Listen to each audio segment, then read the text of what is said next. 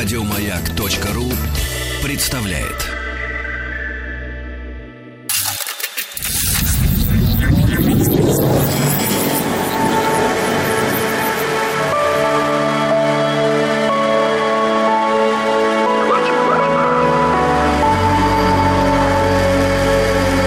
Стаховский лайф на маяке. Это «Объект-22» и Евгений Стаховский. Здесь 93-я серия проекта, посвященного разнообразным а, смертям. Впрочем, вот уже 23-ю серию подряд мы пребываем в, если хотите, втором сезоне, в котором я обращаюсь к персонам, умудрившимся родиться и умереть в одну дату, в разные, разумеется, годы. Это вообще не редкость э, в мире, случается не так редко, как можно было бы предположить. Как-нибудь я доберусь, конечно, и до статистики. Сегодня несколько имен, и мы продолжаем идти в хронологическом порядке. Начнем с 1883 года. Понятно, что здесь появляются и имена очень известные, и имена, которые выглядят совершенно неизвестными. Ну, хотя известность всегда определить довольно трудно. В любом случае, э, ну вот сегодня речь пойдет в том числе и об э, актерах, раз уж мы говорим о тех, кто родился, в общем, уже в конце XIX века, понятно, что постепенно добираемся, а умерли они уже в веке XX, значит, и кинематографию будем как-то сюда притягивать. И, э, коль уж заговорим сегодня об актерах, то, мне кажется, вполне достойные имена и наверняка стоит обратить на них внимание, ежели вдруг кто-то что-то упустил. Ну, вот первый же сегодняшний персонаж, э, очень примечательная личность, если вдруг вы никогда о ней не слышали, действительно стоит обратить на нее внимание, может быть, посмотреть какие-то работы. Мне кажется, очень интересная актриса. Зовут ее Эдна Мэй Оливер, э, родилась она 9 ноября 1883 года. В 30-е годы 20 века она была вообще одной из самых известных характерных актрис. Родилась в Малдене, штат Массачусетс. В 14 лет бросила школу, чтобы сосредоточиться на актерской карьере, но успеха достигла, когда ей было уже за 30. Если говорить о славе как славе, то, наверное, она пришла к ней в 1917 году, когда Оливер сыграла на Бродвее в музыкальной комедии Джерома Керна «О мальчик». Дебют в кино состоялся в 1923 году в фильме «Жена – это только название». Последняя работа – фильм «Лидия» 1941 года. Вообще, Эдна Мэй Оливер э, снималась довольно много. Из знаменитого роль черной королевы в «Алисе стране чудес», 1933 года. В том же году вышла очередная экранизация романа Луизы Мэй Олкот «Маленькие женщины». Фильм поставил Джордж Кьюкер. Вообще она немало снималась у Кьюкера и, в частности, сыграла у него тетю Бейтси Трот вот э, в фильме «Дэвид Копперфильд» и кормилицу в одной из многочисленнейших экранизаций шекспировской пьесы «Ромео и Джульетта». В 1940-м Эдна Мэй Оливер представила леди Кэтрин де Бер в экранизации романа «Гордость и предубеждение» Роберта Леонарда и была номинирована на «Оскар» за роль второго плана в экранизации романа Уолтера Эдмонса «Барабаны долины Мохок». Но награда тогда ушла сегодня, мы можем сказать, и сенсационно, и предсказуемо – в одно и то же время Хэтти Макдэниел за роль в фильме «Унесенные ветром». Макдэниел, как известно, первая темнокожая актриса, вообще удостоенная Оскара.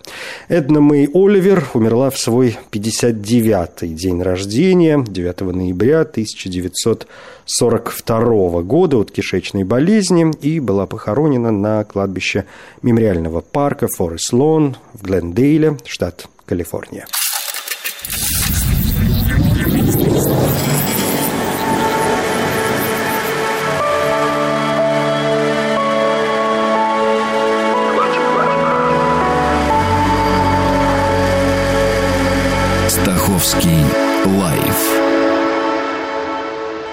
Маяке. Второй сегодняшний герой – это Жан Пикар, швейцарский и американский химик, инженер, профессор и воздухоплаватель. Первым делом замечу, что не стоит его путать э, с Жаном Пикаром, французским астрономом и священником, жившим в 17 еще веке. Наш э, Жан Феликс Пикар родился 28 января 1884 года в Базеле. Изучал э, химию в Федеральной политехнической школе в Цюрихе, получил докторскую степень в области естественных наук, стал профессором в Лозанне и в Чикагском университете. У него был брат, э, которого звали Агюст, и они, в общем, работали вместе. И первый полет братьев Жана и Агюста Пикара состоялся в 1913 году. Такой полет исключительно в научных целях. Во время Первой мировой войны Жан и Агюст поднимались на аэростате во время их службы в швейцарской армии.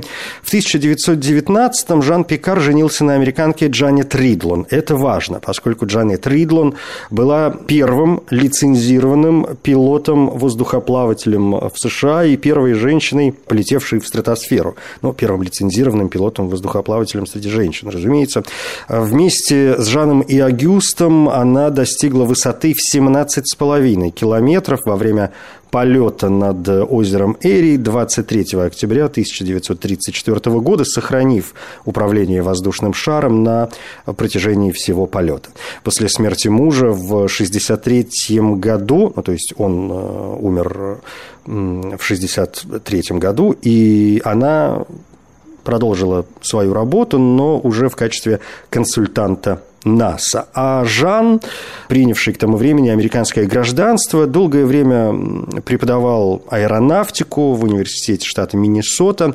Его работа привела к важным открытиям в области аэростатики и физики стратосферы. Он создал конвертер жидкого кислорода и незамерзающее окно, разработал разные типы воздушных шаров и, в частности, беспилотники, которые использовались военно-морским флотом для исследования атмосферы. Умер Жан Пикар 28 января 1963 года в Миннеаполисе в день его 79-летия. В 1991 году он вместе с братом Агюстом был введен в Международный зал славы авиации и космонавтики.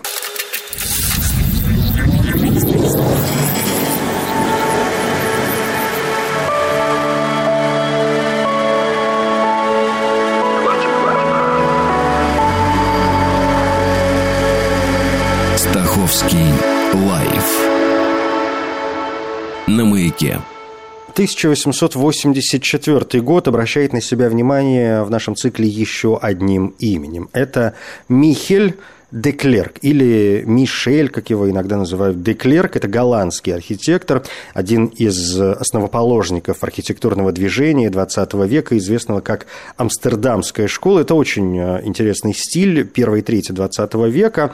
Он был вдохновлен и социалистическими идеями, и совмещает в себе неоготику с архитектурой эпохи Возрождения, и отсылает к работам выдающегося нидерландского архитектора Хендрика Петрюса Берлаге, ну, конечно, экспрессионизм, куда же без этого. В начале своей карьеры Михель де Клерк работал под началом других архитекторов, среди которых следует особо отметить нидерландского архитектора Эдуарда Кёйперса. Мастерская Кёйперса вообще стала местом рождения архитектурного стиля, известного под названием «Амстердамская школа». Самого Кёйперса вряд ли можно назвать прогрессивным архитектором, но он предоставлял широкое поле для деятельности своим работникам, среди которых как раз и были основоположники основоположники амстердамской школы Михель де Клерк, Йохан ван дер Мей, Пит Крамер. Некоторое время у Койперса работал Берен Тобия Буинга, один из наиболее важных последователей амстердамской школы, но это уже дальше, это уже следующая эпоха, если хотите. В 1912 году де Клерк принял участие в проектировании дома судоходства, большого кооперативного здания, построенного для шести нидерландских судоходных компаний. Одним из наиболее известных зданий, построенных по проектам Деклерка, будете в Амстердаме обратить внимание, является комплекс Схип, ну, то есть корабль, расположенный в районе Спарндаммербюрт Амстердама. Впрочем, э, наверное, можно сказать, что это вообще самое известное и главное строение амстердамской школы которая обращалась не только к зданиям административным, но и к жилым домам. Кое-что сохранилось, и все это можно увидеть. Последней крупной работой Деклерка был универмаг Бейенкорф в Гааге. Это, судя по всему, точка вообще в движении амстердамской школы. До того, как проект э, был закончен, Деклерк умер от пневмонии в свой 39-й день рождения, 20 4 ноября 1923 года. Его последним проектом э, все же стал шпиль церкви. Ну, понимаете, универмаг – это крупная работа, а тут не очень крупная работа, но, видимо, последний проект – это шпиль церкви в Эйселстейне, э, и он был закончен уже по инициативе его жены после смерти архитектора.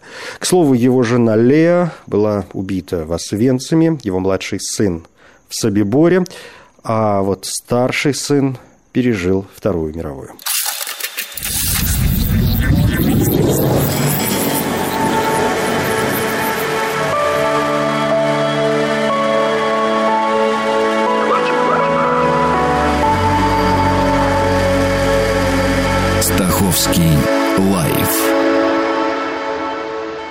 Маяке. Обещал сегодня не раз обратиться к актерскому мастерству. И вот, пожалуйста, Отто Крюгер, 6 сентября 1885 года. Американский актер, известный по образам такого очаровательного злодея. Ну, впрочем, пойдемте по порядку. Скажу немного. На него, конечно, лучше смотреть в разных картинах. Крюгер родился в Толедо, штат Огайо. Нетрудно догадаться по фамилии, что у него немецкое происхождение. Из знаменитых родственников принято вспоминать его двоюродного деда Пауля Крюгера, который одно время был президентом Южноафриканской республики, между прочим, в 1883-1900 годах. Отто Крюгер получил музыкальное образование и дебютировал на Бродвее в 1915 году. Тогда же состоялся его дебют в кино, еще пока в немом. Это был фильм э, Ивана Абрамсона «Исповедь матери». К началу 20-х Крюгер стал более-менее заметный фигурой и в 30-е, наконец, добился славы. Его дебют в звуковом фильме состоялся в 1933 году в картине «Поверните время вспять». Тогда же вышло еще несколько картин. В 1934-м была роль в драме «В цепи» или просто «Цепи» ее иногда называют. Там главные роли у Джоан Кроуфорд и Кларка Гейбла. Кроме того, роль доктора Ливси в «Острове сокровищ» Виктора Флеминга. В 1936-м выходит «Дочь Дракулы». В 1944-м «Девушка с обложки». Ну, я, конечно, перечисляю какие-то наиболее, наверное, известные фильмы. В 1946-м «Дуэль под солнцем». Хотя всего Крюгер снялся, наверное, в сотни картин и большую часть карьеры, как я уже заметил, играл роли такого главного злодея, или, окей, злодея, но очаровательного местами. И в этом смысле я бы отметил фильм «Диверсант» Альфреда Хичкока и картину «711 Ocean Drive» Джозефа Ньюмана. Одна из его самых известных ролей была в фильме Дугласа Сирка «Великолепная одержимость» 1954 года. Отто Крюгер скончался в пенсионном доме кино и телевидения Вудленд-Хиллз, штат Калифорния, в свой 89-й день рождения, 6 сентября 1974 года. У него две звезды на аллее славы в Голливуде. Одна за работу на телевидении и вторая за работу в кино.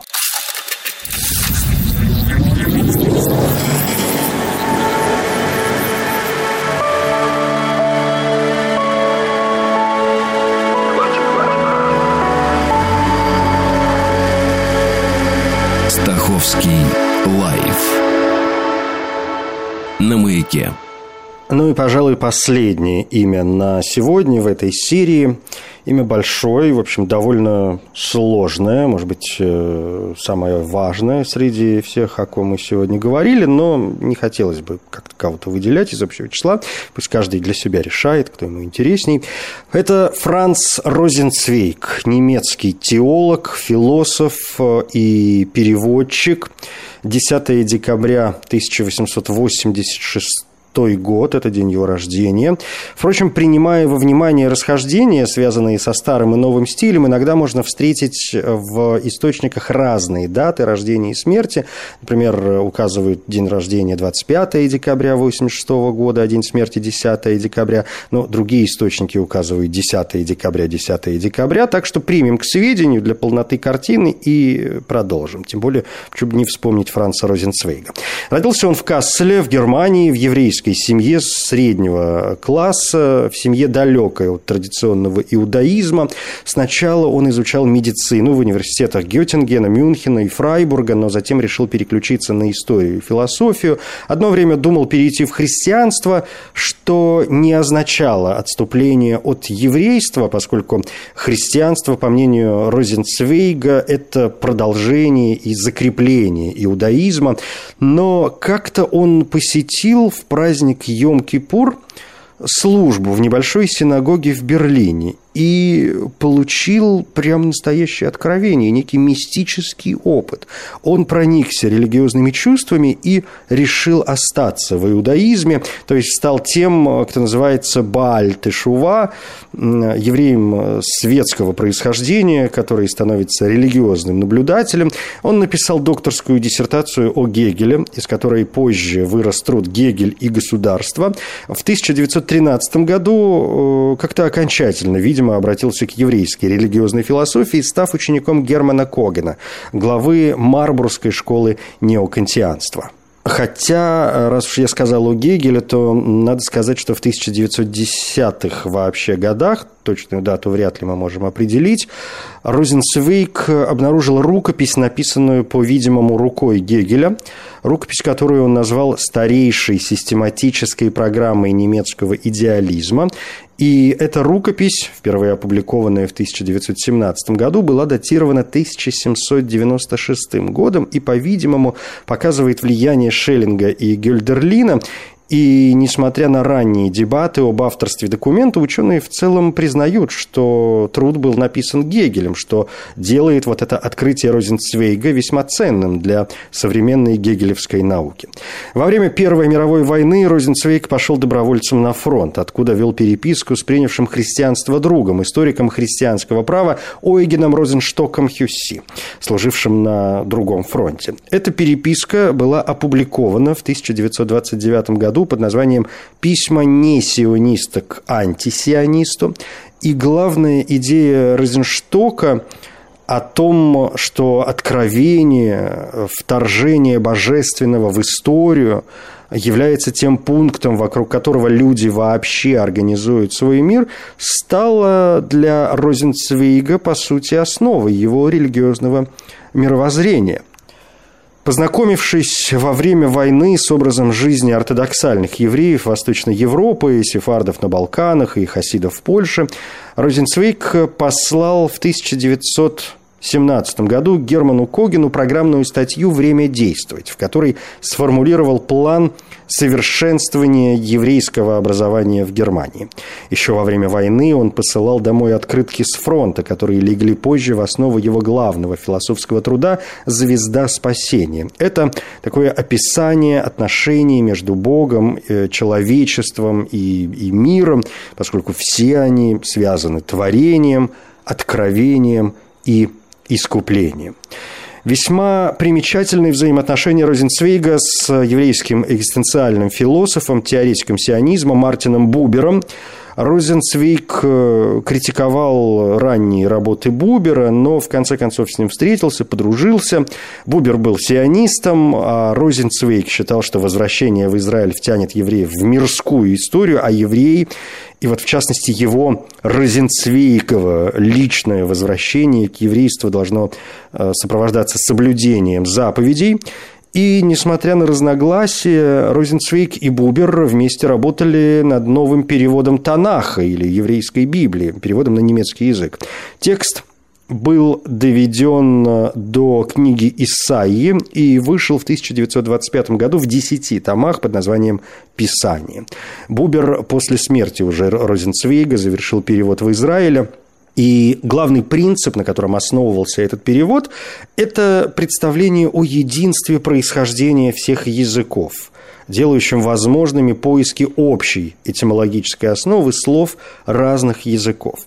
Этот э, перевод порой критикуют, но он повлек за собой переводы и на другие языки, а критикуют часто за то, что в отличие, например, от традиционного перевода Мартина Лютера, этот перевод не был дословным. Переводчики стремились создать литературный перевод, рассчитанный главным образом на немецких читателей.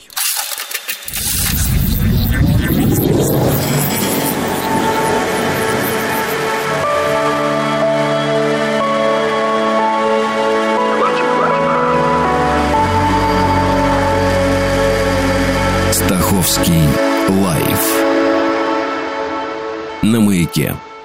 Это «Объект-22», я Евгений Стаховский. Здесь 93-я серия цикла, посвященного разнообразным смертям, или 23-я серия второго сезона, где я обращаюсь к персонажам, умудрившимся родиться и умереть в одну дату, но в разные, разумеется, годы. Следующий наш сегодняшний герой, точнее героиня, это Наир де Тефе фон Хунхольц, более известная как просто Наир де Тефе, карикатуристка, художница, иногда певица, а кроме того, первая леди Бразилии.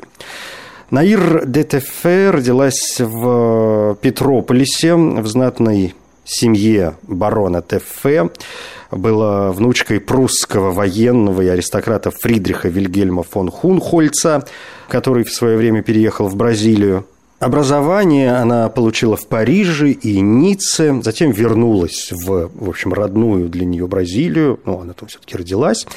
И в 1909 году Наир опубликовала свою первую работу в журнале «Фон Фон» под псевдонимом Риан. Ну, то есть такой Наир наоборот, опять же, Риан, что такое на французский манер. Ее карикатуры стали появляться в разных изданиях, она приобрела некоторую известность, но решила прервать карьеру карикатуристки, когда вышла замуж за тогдашнего президента республики маршала Эрмеса да Фонсеку. Некоторые отмечают, что вообще Наир де Тефе была женщиной, опередившей свое время. Ну уж если не опередившей, то э, серьезно повлиявшей на нравы того времени. Она, например, запустила в Бразилии моду на длинные брюки для женщин, или она устраивала в президентском дворце Бразилии вечера, где собирала музыкантов, что порой вызывало скандалы, не потому что музыка, в принципе, была под запретом, а правительство критиковало ее за то, что она продвигает музыку, чье происхождение под большим э, вопросом. Ну, вот эти ваши пошлые, развратные танцы, мол, ни к чему хорошему не приведут. А популярная музыка в президентском дворце Бразилии, но это кошмар и ужас, нарушение протокола. Впрочем, первая леди Наир э, пробыла только год. В 1914 году закончились полномочия ее мужа, и она решила уехать в Европу, пробыла там некоторое время, потом вернулась в Бразилию, была избрана в 1928 году президентом Академии наук и литературы, основала театр «Синемариан», но вдруг увлеклась казино – и потеряла большую часть своего состояния. В 1959 году, когда ей было уже 73 года, Наир де Тефе снова начала рисовать карикатуры. В конце 70-х она еще была в силах участвовать э, в праздновании Международного женского дня. Умерла она от легочной инфекции, усугубленной сердечной недостаточностью 10 июня 1981 года в Рио-де-Жанейро в свой 95-й день рождения.